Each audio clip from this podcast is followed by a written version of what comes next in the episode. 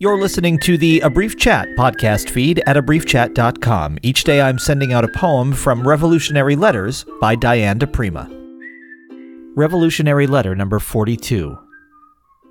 What is this overpopulation problem? Have you looked at it clearly? Do you know?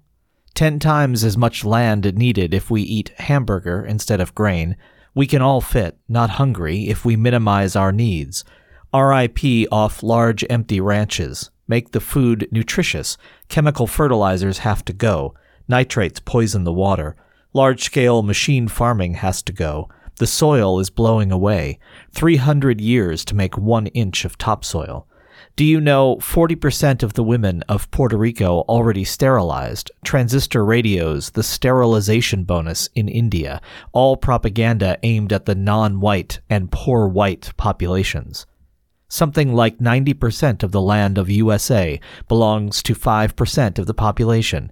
How can they hold on when the hordes of the infants of the very poor grow up, grow strong?